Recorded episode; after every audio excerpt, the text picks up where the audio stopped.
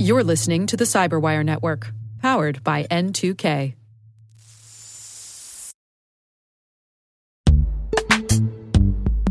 And now a word from our sponsor, Netskope. Netskope is a worldwide leader in SASE and Zero Trust. Its unified platform, Netskope One, provides optimized access and zero trust security for people, devices, and data anywhere they go, helping customers reduce risk, accelerate performance, and get unrivaled visibility into any cloud, web, and private application activity. To learn more about how Netskope helps customers be ready for anything on their SASE journey, visit netskope dot com.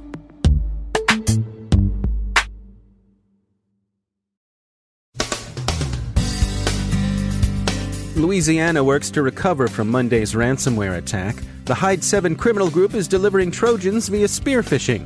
A hotel reservation company sustained a massive data exposure.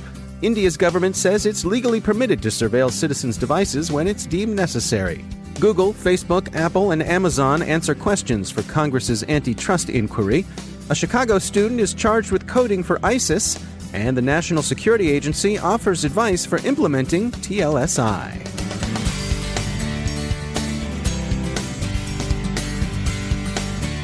From the CyberWire studios at Data Tribe, I'm Dave Bittner with your CyberWire summary for Wednesday, November twentieth, twenty nineteen. Louisiana continues its recovery from the ransomware attack it sustained Monday. Many services have been restored, but all seventy-nine of the state's Office of Motor Vehicle locations remain closed throughout Tuesday, despite earlier estimates that they would reopen by midday. The delay is due to the fact that all of the O M V's computers have to be re-imaged. The attack reportedly involved the Ryuk ransomware, and the infestation originated with an unauthorized download on a state computer, which is no surprise at all. Prevailion warns that it's found a clever spearfishing campaign conducted by the Hyde seven criminal group. The campaign, which Prevailion calls Operation Blockchain Gang, is distributing Linux and Windows versions of the macOS Trojan Hyde seven used against Cambridge University over the summer. Hyde seven has also been spotted phishing around Coinbase. Prevailion calls them a sophisticated threat actor and one that pays close attention to organizations that hold unusually valuable information. Hotel reservation company Gecko Group exposed more than a terabyte of customer information in an unsecured Elasticsearch database, C net reports. The number of people affected is estimated to be in the hundreds of thousands. The data included names, home addresses, personally identifiable information of children as well as adults, credit card numbers, email addresses, and a variety of travel details. Also among the data were plain text usernames and passwords to accounts on Gecko Group's platforms, including the credentials to the World Health Organization's travel reservation account. The database was discovered by two independent researchers working alongside V P N Mentor, who've notified the company of the breach. Gecko Group and its parent company, French hospitality giant Accor Hotels, were initially unresponsive to V P N Mentor's attempts to make contact, but they promptly secured the database after the researchers notified C N I L, France's data protection regulator. V P N Mentor notes that most of the affected customers were European, so the companies should expect to see legal action under G D P R. Trustwave is tracking a spam campaign that uses a phony Windows update notification to distribute a malicious attachment that carries Cyborg ransomware. Cyborg, unfortunately, is easily used by anyone who gets a hold of the Cyborg builder, which has been available on GitHub. TechCrunch reports that India's Minister of State for Home Affairs, G. Kishan Reddy, said on Tuesday that the Indian government is legally empowered to intercept and decrypt any digital information if such interception is deemed to be in the interest of national security or to maintain public order and friendly relations with foreign states. He noted that each of these cases was to be approved by either the Union Home Secretary or the Home Secretary of the state. Reddy was responding to a member of Parliament who asked whether the government had used N S O Group's Pegasus spyware to target WhatsApp users in the country. As we come to rely more and more on biometrics to provide access and identity verification, we need to maintain vigilance when it comes to privacy and baked-in bias. So says Bill Harrod, federal C T O at enterprise security firm MobileIron. There are a number of implicit biases, part of it in, in the code base and part of it simply in uh, the way it's been deployed and, and tested over time. And in fact, this past week, uh, I believe there was a uh, legislation that's been introduced uh, to limit the ability to use facial recognition, particularly for law enforcement, uh, without some controls around it, um, similar to the controls that we would have for a wiretap. I can certainly see the benefits that things like facial recognition could have for law enforcement, uh, fighting terrorism, and so on and so forth. Um, but but you you walk up against that uh, that challenge of being able to do that, but also respecting people's privacy, their constitutional rights to privacy. That's right. And and Dave, one of the things that's really interesting is that we have to, in some cases, protect people against themselves. So as we enter the, the busy travel season with Thanksgiving and, and the Christmas holidays coming up, um, we find that people voluntarily um, give up a certain amount of that privacy when they enroll in things like Global Entry and CLEAR and T S A PreCheck. But it's not always clear that they're well-informed and understand what it means that they're giving up Uh, that information, fingerprints and, and facial recognition and even iris scans. The use of that information then becomes a concern around how people's privacy is used. And certainly we've seen large-scale breaches into things like the Office of Personnel Management and, and Equifax. Where do you suppose we're headed with this sort of thing? Do, do, are, is there, is more regulation inevitable?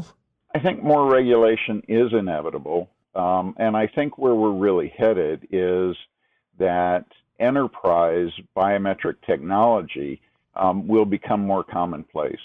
So we'll see biometrics being used. It is today for unlocking a, a laptop or, or a smartphone or a device. I think we'll see biometrics being used and tied to identity for agencies and organizations.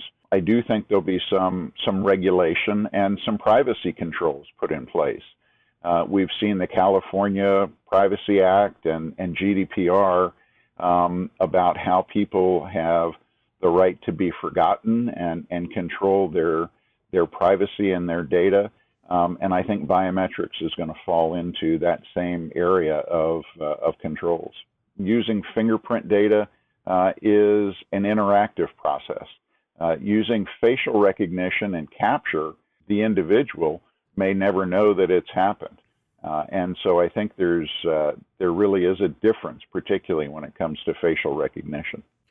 Do you have any recommendations for organizations that are thinking about uh, implementing some sort of uh, biometric uh, factors for authentication into their own security workflow? Any, anything they should Uh, know before they head down that path?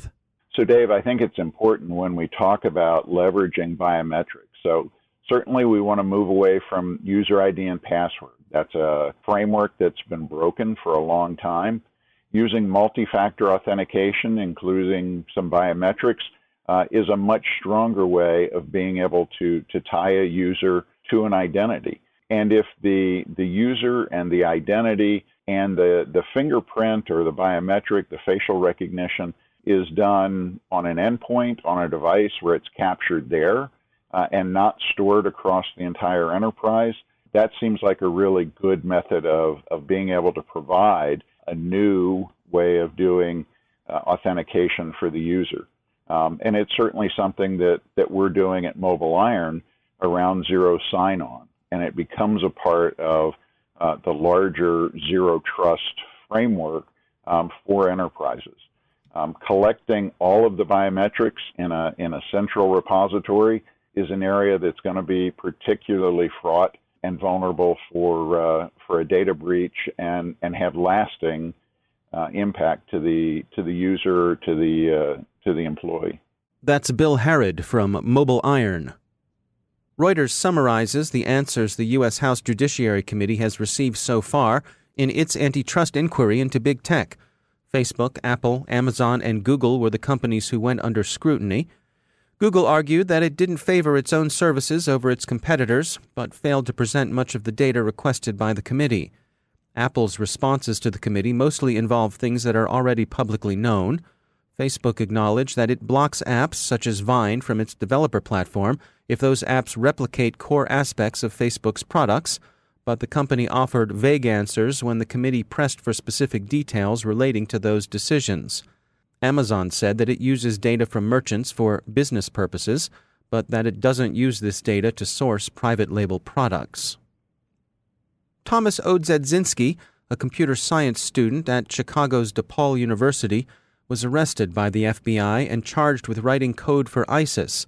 Specifically, according to ZDNet, he's alleged to have been working on a Gentoo Linux distro intended to help the terrorist organization better handle their multimedia propaganda accounts. He also wrote a Python script to facilitate sharing ISIS propaganda on social media. At least two of his online ISIS contacts turned out to be undercover F B I agents.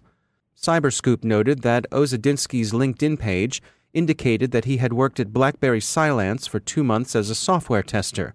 This doesn't seem to be the case, however. A BlackBerry Cylance spokesperson said that, according to our records, this individual has never been an employee or contractor for Cylance.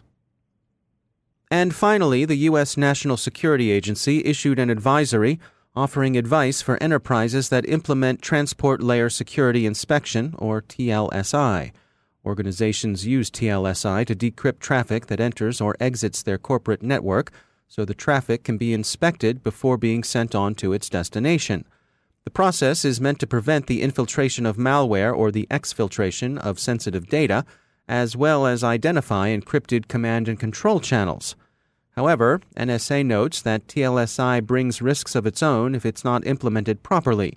The agency recommends that T L S I only be performed once within an organization, and the device that performs the decrypting should be isolated and well protected.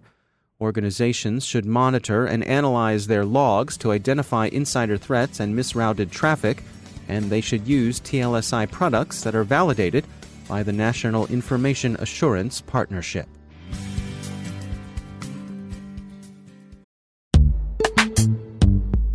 Every day, your I A M tech debt grows. Your multi-generational services struggle to work together. Building an identity fabric can fix this.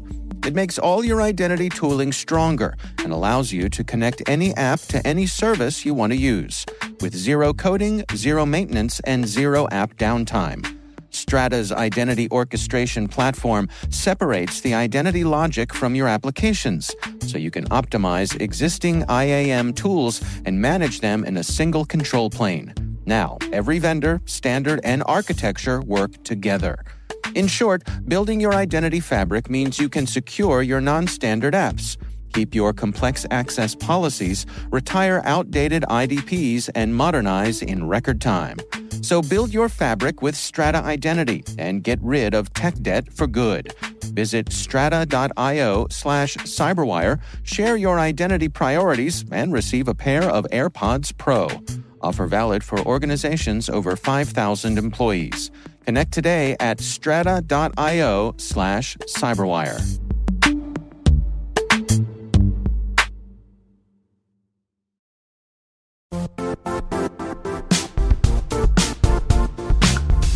The I T world used to be simpler. You only had to secure and manage environments that you controlled. Then came new technologies and new ways to work. Now, employees, apps, and networks are everywhere. This means poor visibility, security gaps, and added risk. That's why Cloudflare created the first-ever connectivity cloud. Visit cloudflare dot com to protect your business everywhere you do business.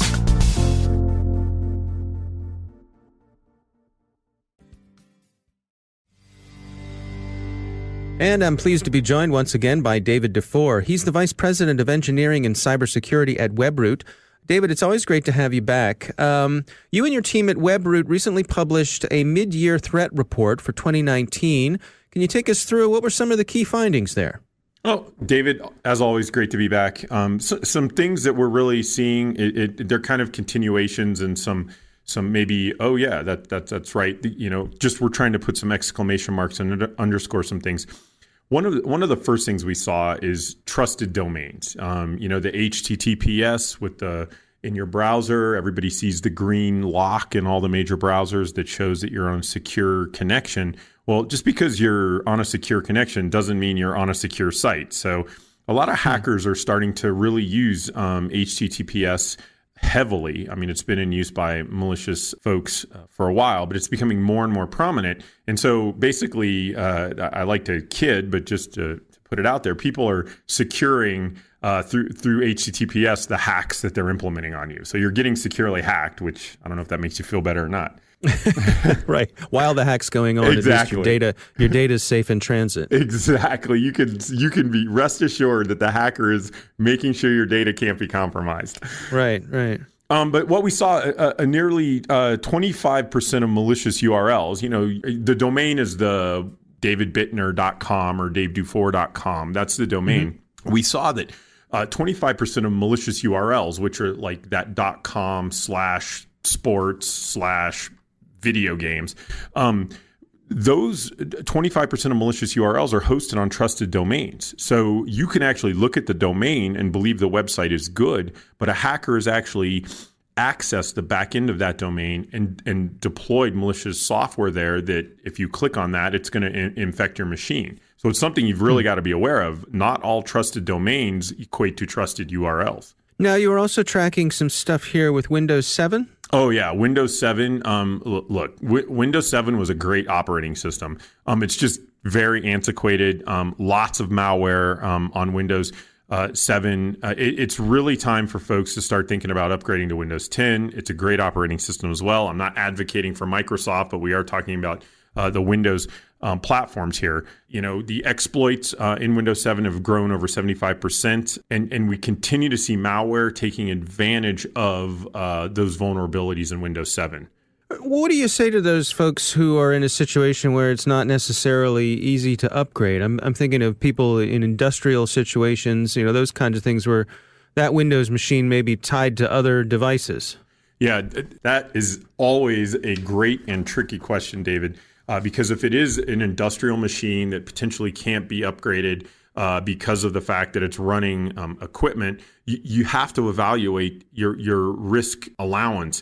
Can you take it off of a public network so that people can't get to it um, through through the internet or through your network and some other mechanism?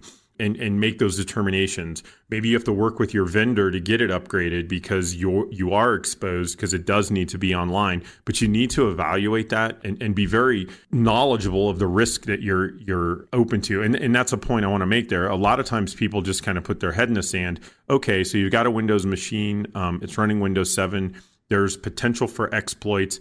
But you've got a business decision because you got to run your business that you're going to let that potential sit there. Well, maybe you need to invest in some tools that monitor that machine at a higher level to make sure it's not being exploited. So, so there's things you can do, but the number one thing is evaluate your, your situation. All right. Well, it's the mid-year threat report. You can find it on the Webroot website. David Dufour, thanks for joining us. Great being here, David.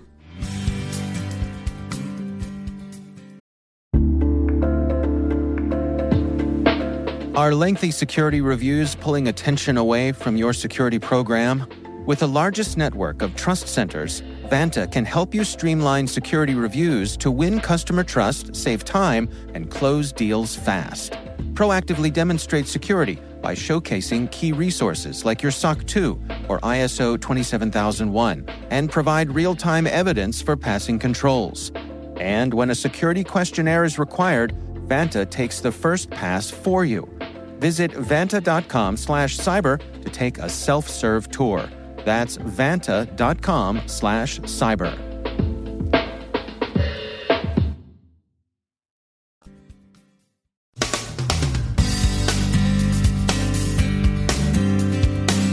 And that's the CyberWire. For links to all of today's stories, check out our daily briefing at the cyber wire dot com. And for professionals and cybersecurity leaders who want to stay abreast of this rapidly evolving field, sign up for CyberWire Pro. It'll save you time and keep you informed. Listen for us on your Alexa smart speaker, too. The CyberWire podcast is proudly produced in Maryland out of the startup studios of Data Tribe, where they're co-building the next generation of cybersecurity teams and technologies. Our amazing CyberWire team is Elliot Peltzman, Peru Prakash, Stefan Vaziri, Kelsey Bond, Tim Nodar, Joe Kerrigan, Carol Terrio, Ben Yellen, Nick Vilecki, Gina Johnson, Bennett Moe, Chris Russell, John Petrick, Jennifer Iben, Rick Howard, Peter Kilpie, and I'm Dave Bittner. Thanks for listening. We'll see you back here tomorrow.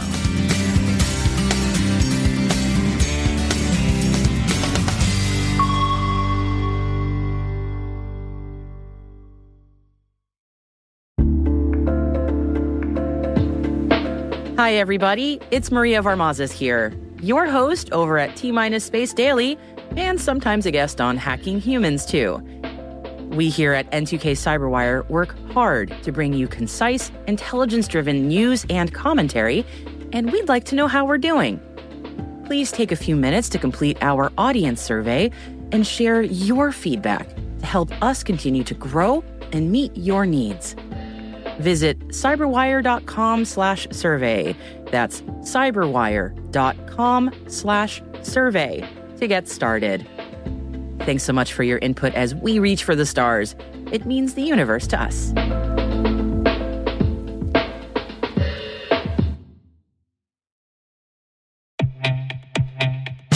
And now a word from our sponsor, SpyCloud, the leader in operationalizing cybercrime analytics. Traditional threat intelligence is a thing of the past. Cyber criminals are stealing vast amounts of credentials, session cookies, and financial data every day, and it's hard to keep up. SpyCloud is the trusted partner businesses turn to to fully understand their darknet exposure risk and neutralize threats before it's too late. SpyCloud alerts your organization as soon as an employee or customer's data appears on the darknet, so you can act faster than bad actors to prevent cyber attacks like ransomware, session hijacking, account takeover, and online fraud. With insights from the industry's largest repository of recaptured data, protect the digital identities and systems most important to your business. Get your free corporate darknet exposure report at spycloud.com slash cyberwire and see what information criminals have in their hands today. That's spycloud.com slash cyberwire.